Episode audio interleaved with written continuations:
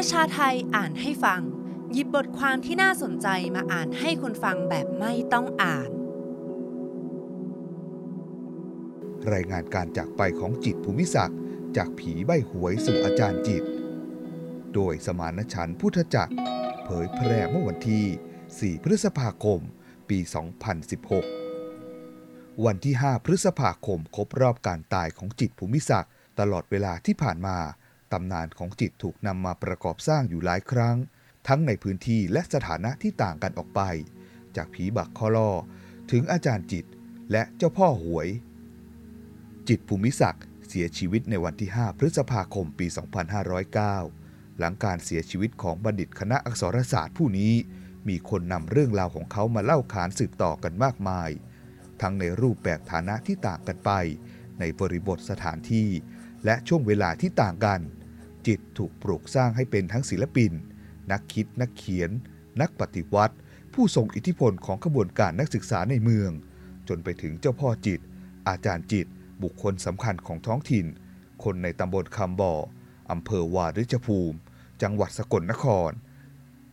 ถึงกับจะพูดได้ว่าชื่อจิตภูมิศักดิ์เป็นที่รู้จักกันก็เมื่อหลังจากที่เขาเสียชีวิตไปแล้ว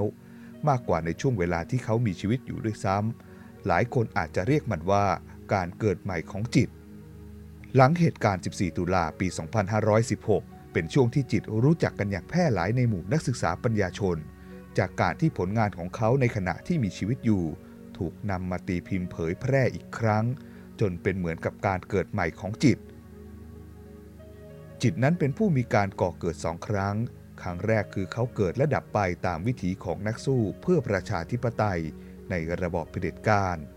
รั้งที่สองเป็นกำเนิดแห่งตำนานจิตภูมิศักดิ์นับเป็นตำนานกล่าวขานจนถึงปัจจุบัน วันเกิดครั้งที่สองนี้ อุบัติขึ้นในวันที่คนไทยลืมยากคือ 14 ตุลาคมปี 2516 เครกเจเรโน นักประวัติศาสตร์และเอเชียศึกษาชาวอเมริกา เขียนไว้ในคำนำของหนังสือ ความคิดแหวกแนวของไทย จิตภูมิศักดิ์และโฉมหน้าศักดินาไทยในปัจจุบัน เดิมทีในช่วงที่จิตยังมีชีวิตอยู่ ชื่อเสียงของจิตยังจำกัดอยู่ในวงปัญญาชนบางกลุ่มเท่านั้น เหตุการณ์ที่ทำให้จิตภูมิศักดิ์เป็นที่รู้จักกับสาธารณะอยู่บ้างก็คือ เหตุการณ์ที่จิตถูกจับโยนบกกลางหอประชุมจุฬาโดยกลุ่มนิสิตนำโดยนายศรีหเดชบุญนาค จากการที่จิตเป็นสารณียกรให้กับหนังสือประจำปีของจุฬาลงกรณ์มหาวิทยาลัย จิตมามีชื่อเสียงเป็นที่ได้รับความสนใจอย่างมาก ซึ่งเปรียบเหมือนการเกิดใหม่ของจิต ในช่วงยุคเหตุการณ์ 14 ตุลาปี 2516 หลังจากที่จิตเสียชีวิตไปแล้วนานกว่า 7-8 ปี จุดเปลี่ยนอยู่ที่มีการนำงานเขียนของจิตมาตีพิมพ์ขึ้นใหม่ โดยปัญญาชนคนอื่นๆ เช่น ประวุฒิศรีมันตะ และนิสิตจิรโสพล ที่นำผลงานของจิตนำมารวบรวมตีพิมพ์ใหม่ โดยผลงานสำคัญที่ทำให้จิตเป็นที่รู้จักในวงกว้างคือ บทความชื่อโฉมหน้าศักดินาไทย ซึ่งจิตเขียนไว้ตั้งแต่ปี 2500 ลงในวารสารนิติศาสตร์ 2500 ในนาปากกาสมสมัย สีศูนย์พันซึ่งเป็นบทความที่มีการวิพากษ์วิจารณ์ระบอบศักดินาอย่างเป็นระบบ และเป็นงานที่มีความแปลกใหม่แหวกแนวจากการศึกษาประวัติศาสตร์ในขณะนั้น โดยใช้แนวคิดของฝ่ายซ้ายแนวมาร์กซิสเป็นเครื่องมือในการวิเคราะห์สังคม และอีกผลงานสำคัญของจิตก็คือ ศิลปะเพื่อชีวิตที่ตีพิมพ์ในปี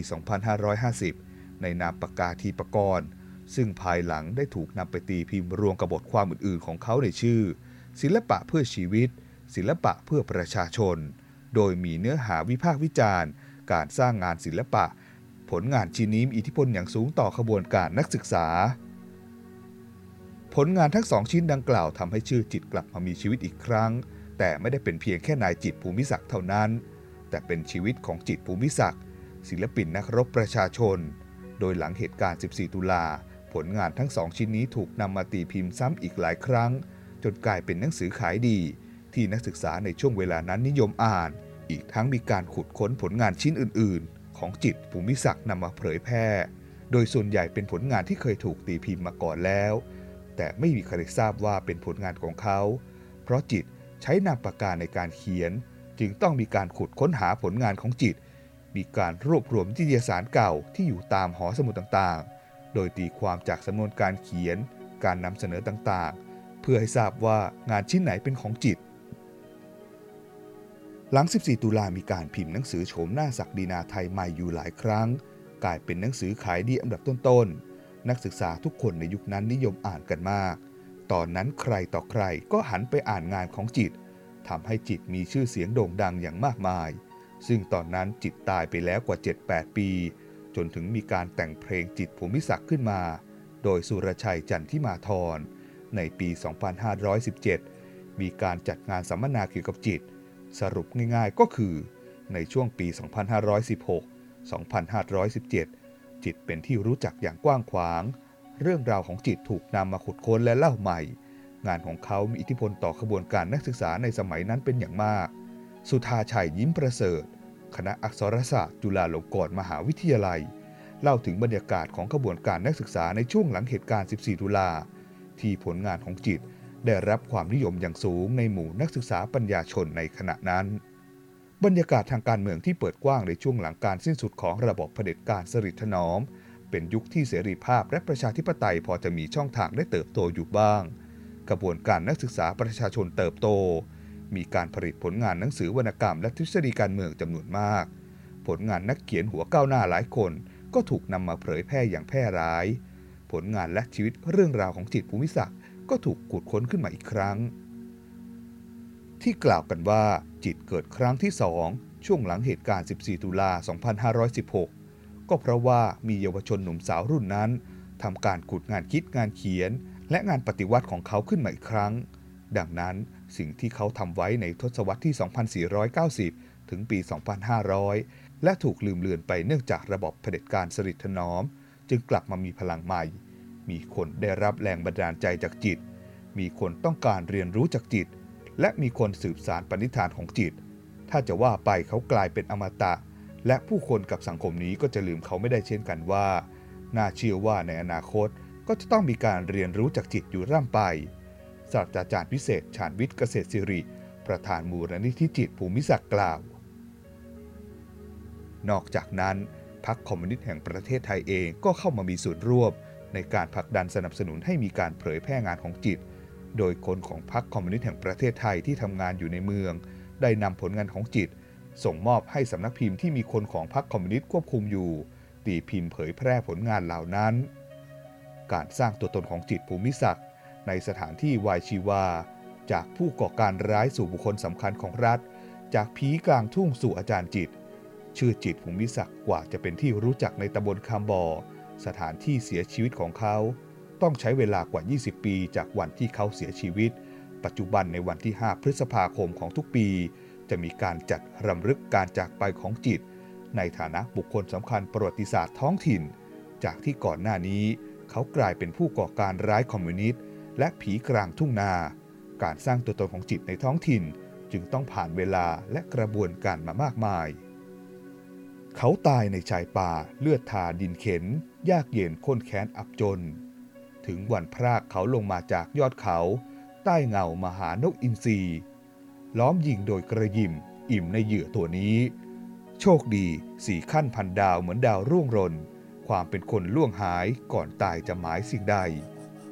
เพลงจิตภูมิศักดิ์แต่งโดยสุรชัยจันทิมาธรเพื่ออุปมาเหตุการณ์การเสียชีวิตของบัณฑิตคณะอักษรศาสตร์ จากรั้วจามจุรีที่ต้องเสียชีวิตลง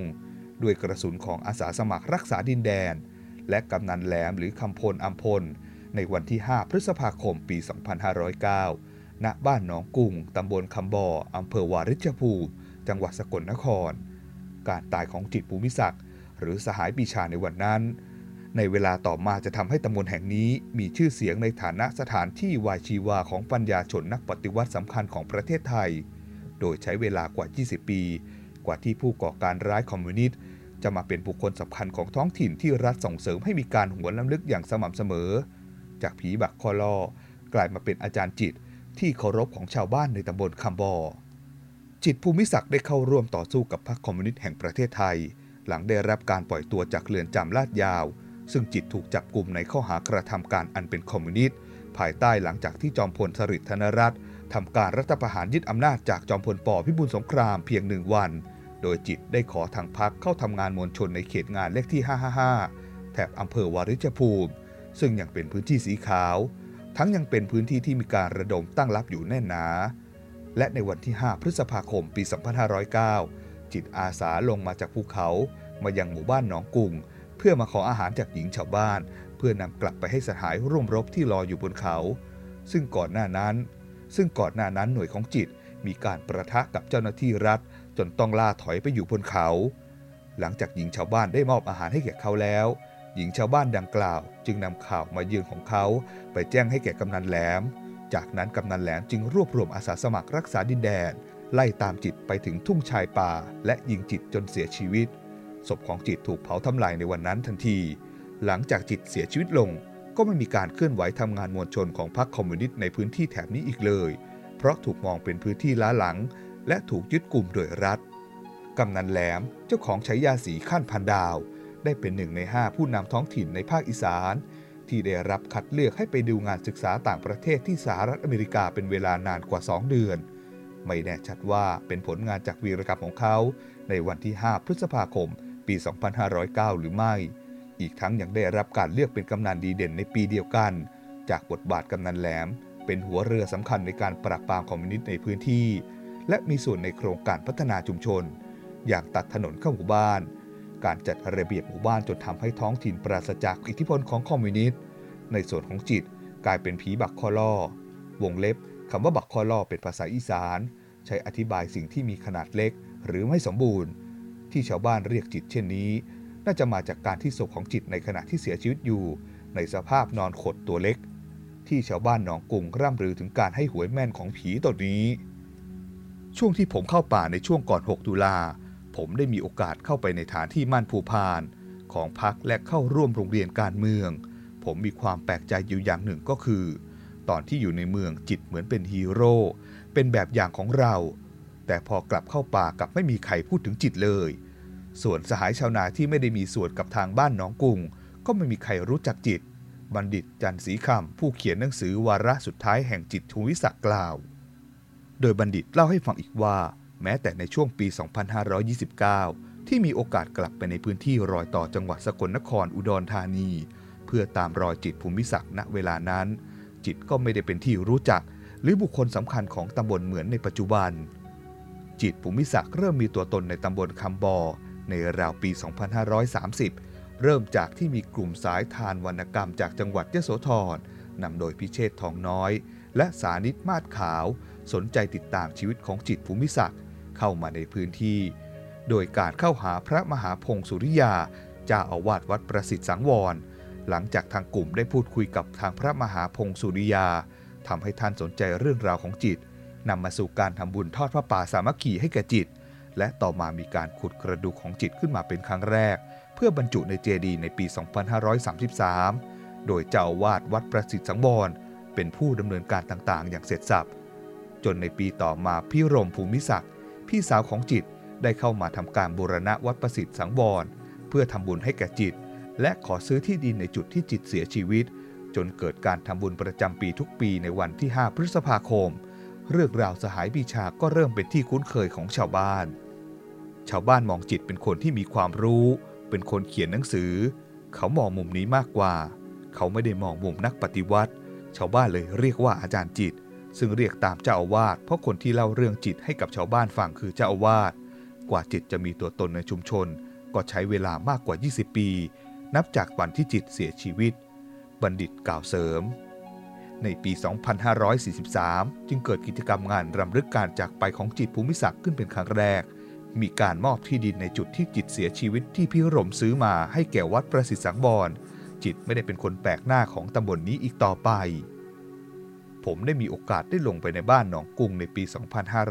2542 ผมได้ไปเห็นชาวบ้านไหว้เจดีย์จิตภูมิศักดิ์กัน ก็เลยเดินเข้าไปคุยกับเขา ชาวบ้านเล่าให้ฟังว่า พอจิตให้หวยแม่น ต้องไหว้เจ้าพอจิตด้วยบุรี เพราะว่าท่านชอบบุรี นอกจากบุรีแล้วก็ต้องไหว้ด้วยเบียร์ดาวแดง คือไฮเนเกนยี่ห้ออื่นไม่ได้ สุธาชัยกล่าวในงานเสวนา 80 ปีของจิต คณะอักษรศาสตร์จุฬาลงกรณ์มหาวิทยาลัย 29 ตุลาคม ปี 2555 ส่วนกำนันแหลมต้องคอยหลบผู้คนไปอยู่ที่อื่นเวลาจัดงานรำลึกจิต มักจะมีคนต่างถิ่นมาร่วมงาน เข้าไปถามหากำนันที่บ้าน มาถึงในปี 2547 ซึ่งเป็นจุดเปลี่ยนสำคัญของตำนานจิตผภูมิศักดิ์ในตำบลคำบ่อแห่งนี้ เมื่อสถานที่เสียชีวิตของจิต ถูกพัฒนาเป็นแหล่งประวัติศาสตร์ท้องถิ่น มีการดำเนินการปรับปรุงภูมิทัศน์บริเวณนั้น มีการปรับปรุงเส้นทาง สร้างสาราพักร้อน ห้องน้ำซึ่งได้รับการอนุมัติงบประมาณจากผู้ว่าราชการจังหวัดสกลนคร และในวันที่ 5 พฤษภาคมของปีเดียวกัน ผู้ว่าราชการจังหวัดสกลนคร องค์การบริหารส่วนจังหวัด และองค์การบริหารส่วนตำบลคำบอ ร่วมกันจัดงานรำลึก 38 ปีแห่งการเสียชีวิตของจิตภูมิศักดิ์จนเป็นจุดเริ่มต้นที่อบต เป็นเจ้าภาพจัดงานรำลึกการจากไปของนักปฏิวัติผู้นี้ในปีต่อๆมา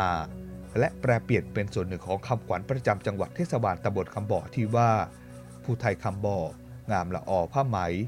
น้ำตกใสแม่คำดีมวยชีวีจิตภูมิศักดิ์ท่ามกลางกระแสที่รัฐส่งเสริมการสร้างประวัติศาสตร์ท้องถิ่น